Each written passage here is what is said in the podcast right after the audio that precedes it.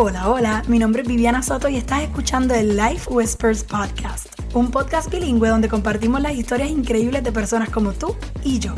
Y en esta segunda temporada quiero llevarte a viajar en el tiempo. Puede que te transportes al pasado o al futuro, pero lo que te prometo es que sin duda vas a gozar del presente y del viaje en el que nos vamos a ir.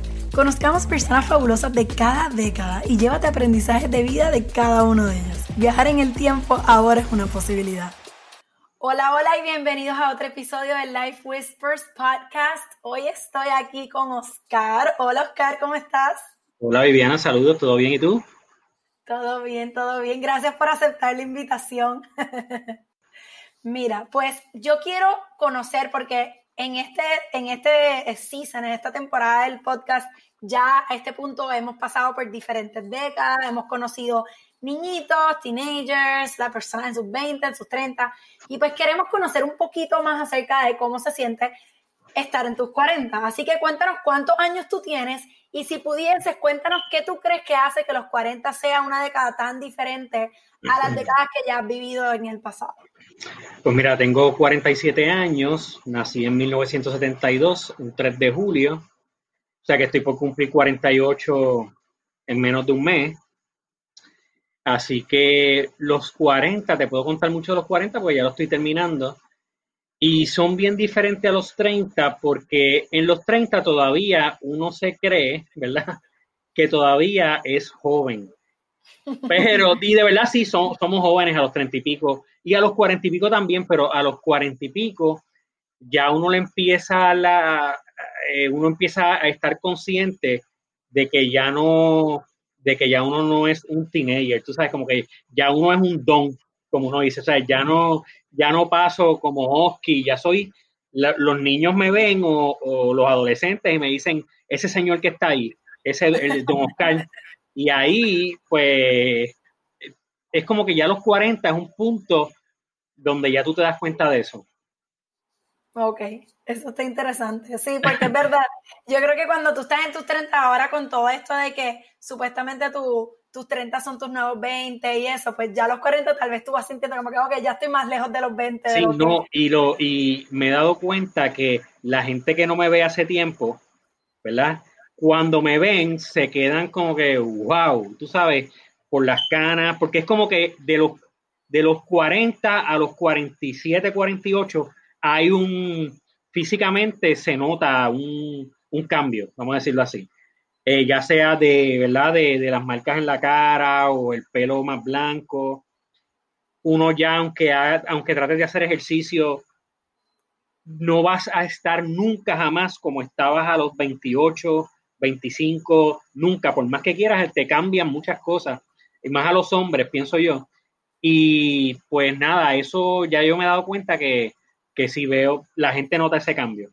Sí, me da risa que digas más a los hombres porque sí creo que, puede que tenga mucha validez. Las mujeres se pueden seguir pintando el pelo, se pueden poner maquillaje, ¿sabes? Como que uno puede como que ocultarlo un poquito más que el hombre. eso es así. Y se cuidan más, a lo mejor se cuidan más.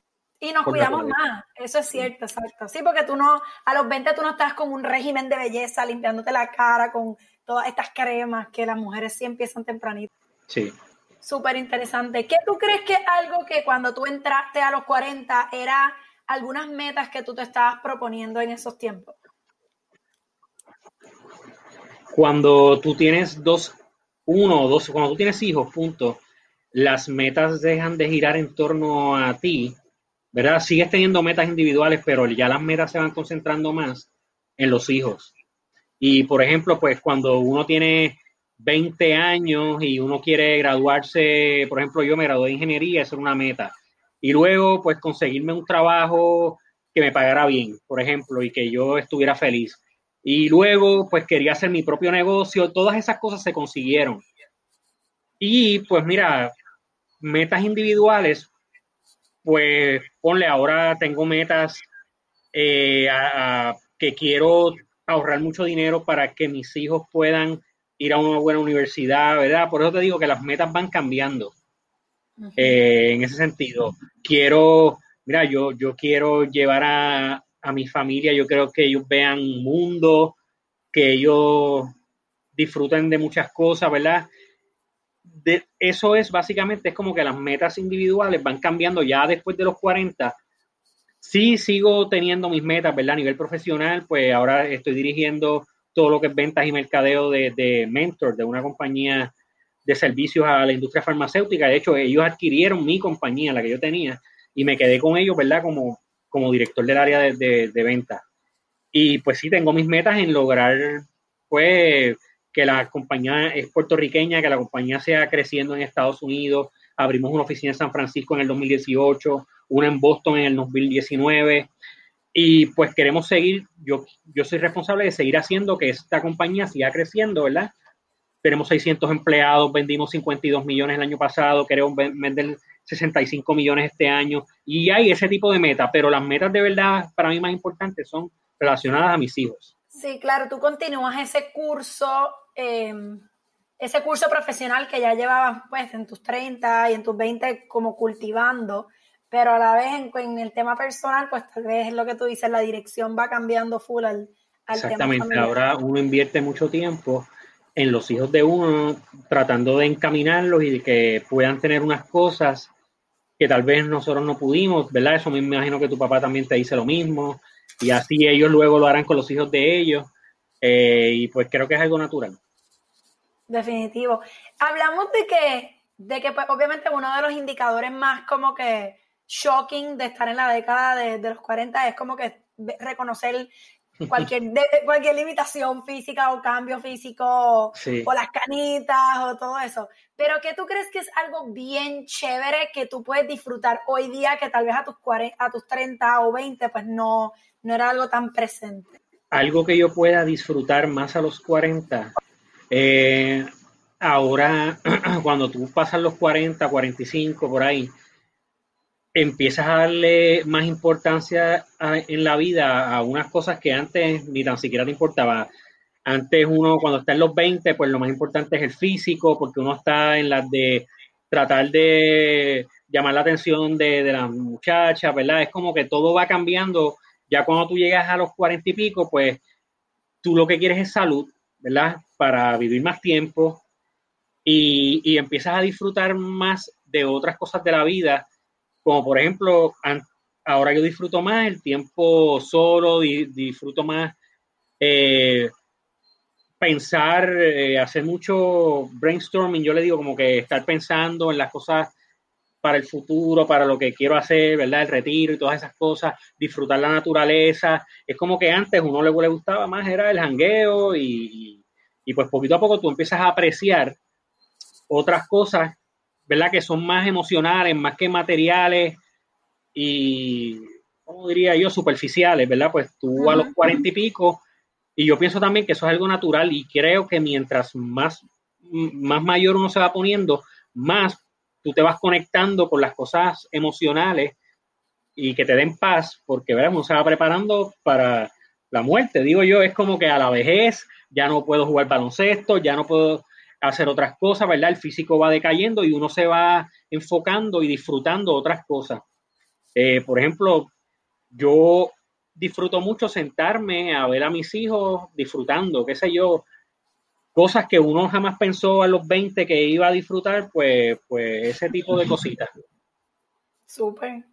Sí, la perspectiva cambia, por supuesto, y yo creo que uno lo ve mucho en, en los 20 y tarde, por lo, por, lo, menos yo lo veo en, en, la etapa donde yo estoy, que, que ya uno empieza a cambiar esa mentalidad y es bien reciente que uno dice, ya lo, ya no me interesa el súper jangueo, claro, todavía quieres janguear, pues y claro. que estoy soltera, todavía quiero conocer gente, pero ya tú vas viendo eso, que me imagino que ya para los 40, pues eso está bien establecido. Bien establecido, sí. Súper. Vamos a jugar este juego que, que, yo creo que es la parte más tricky, pero la más emocionante cuando lo tengamos todo editado y la gente lo esté escuchando. Si pudiésemos transportarnos a las décadas que siguen, ¿qué tú crees que tú vas a estar haciendo o que tal vez se siente estar en esa década? Así que empecemos con, tú tienes ahora mismo 47, mencionaste que cumple 48. ¿Cómo tú crees que sería tu vida a los 58 años? ¿Qué tú crees que la gente a esa edad está haciendo a diferencia de lo que tú vives ahora? ¿Tú dices la gente o yo y mi familia o la gente en general? hablemos de lo que tú crees que tú vas a hacer, pero como tú no estás ahí, si tú quieres hablar un poquito más en tercera persona, pues bienvenido. Pues mira, de aquí yo tengo 47, de aquí a, de aquí a 10 años, mi hijo Oscar va a tener, tiene 14, va a tener 24. si te fijas, lo estoy proyectando todo a ellos, ¿ves? Seguimos. Eh, mi hija tiene 8, va a tener 18. Yo me imagino, pues, que en, de aquí a 10 años yo estaría a lo mejor eh, buscándole, ayudando a mi hija a buscar universidad. Yo estaría, pienso que a lo mejor para ese tiempo ya yo no, a lo mejor ya yo salgo de esta casa, la alquilo o la vendo y tal vez estaría viviendo en un apartamento para Evelyn y para mí, ¿verdad? Más pequeño en, en San Juan, porque tú sabes, yo vivo en, yo vivo en Gurabo y me mudé, yo vivía en Isla Verde, que tú te acuerdas en el apartamento, que era a los veintipico de años, ¿verdad? Que uno quiere estar más donde está la acción.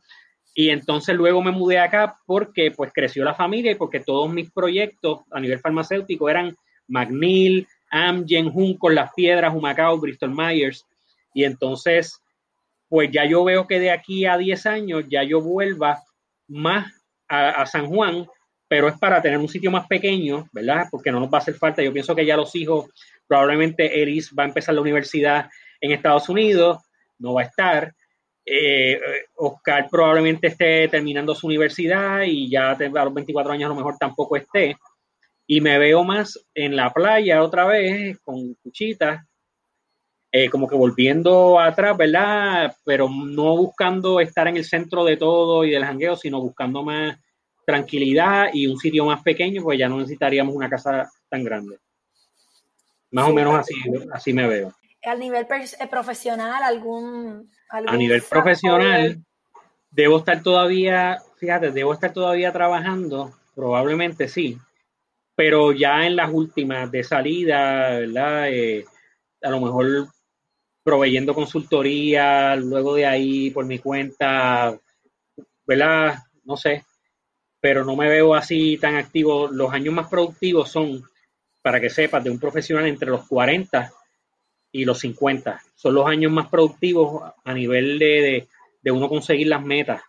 Ya después de ahí, aunque uno tiene mucho que ofrecer todavía, uno va bajando en el, nivel de energía y, quiere más descanso, ¿verdad? Y disfrutar de lo que se consiguió en esos años.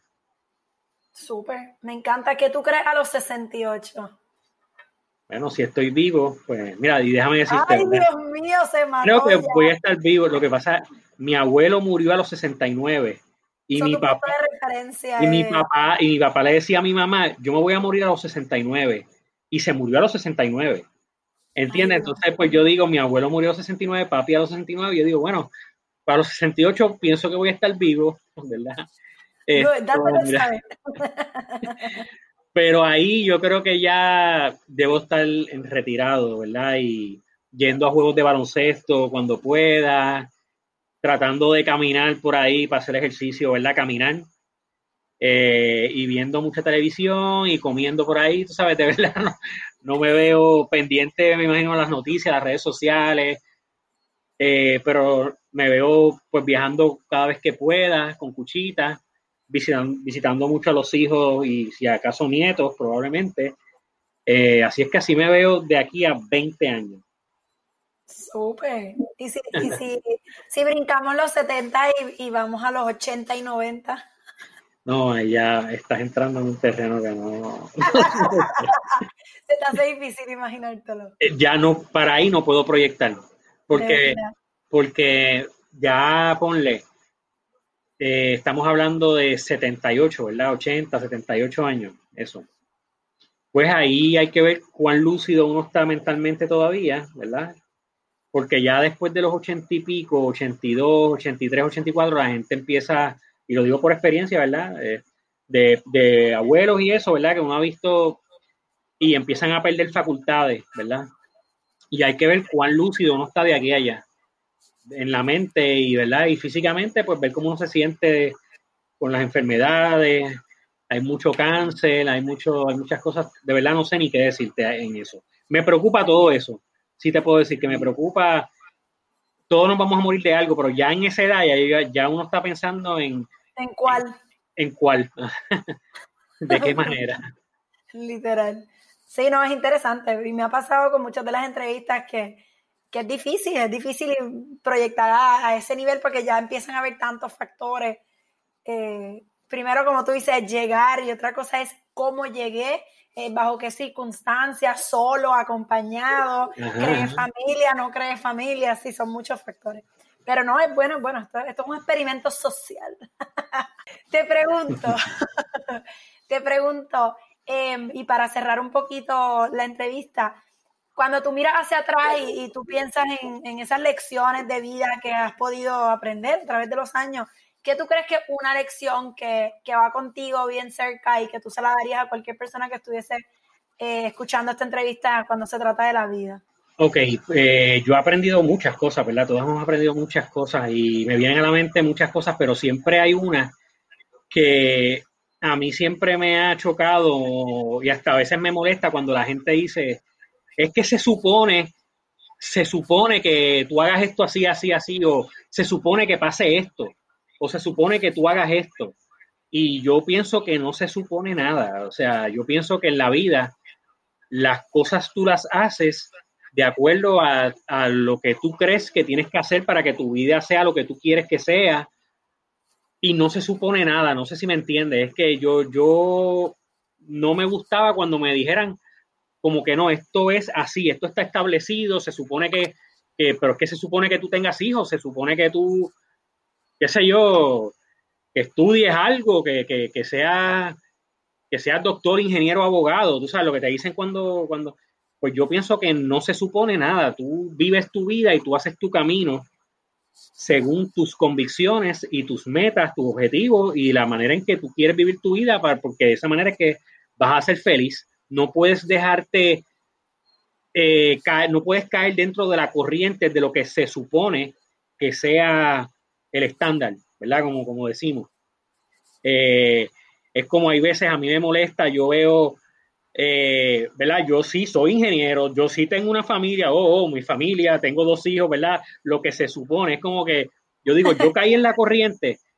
Bueno, eh, he tenido una vida normal, ¿verdad? Como, como dicen, una vida estándar, una vida como, pero lo he hecho porque he querido, o sea, no es porque se supone que, sino, mira, la vida me, me trajo esta persona que es Evelyn Cuchita, que tú la conoces, que yo la, quiero mucho, la amo y pues me casé con ella porque así lo decidí y, tuvimos hijos y me, encanta, y me encanta la vida que tengo, pero que no se dejen, no se dejen nunca caer en lo que se supone, ¿verdad? Que hagan lo que quieran para ser felices.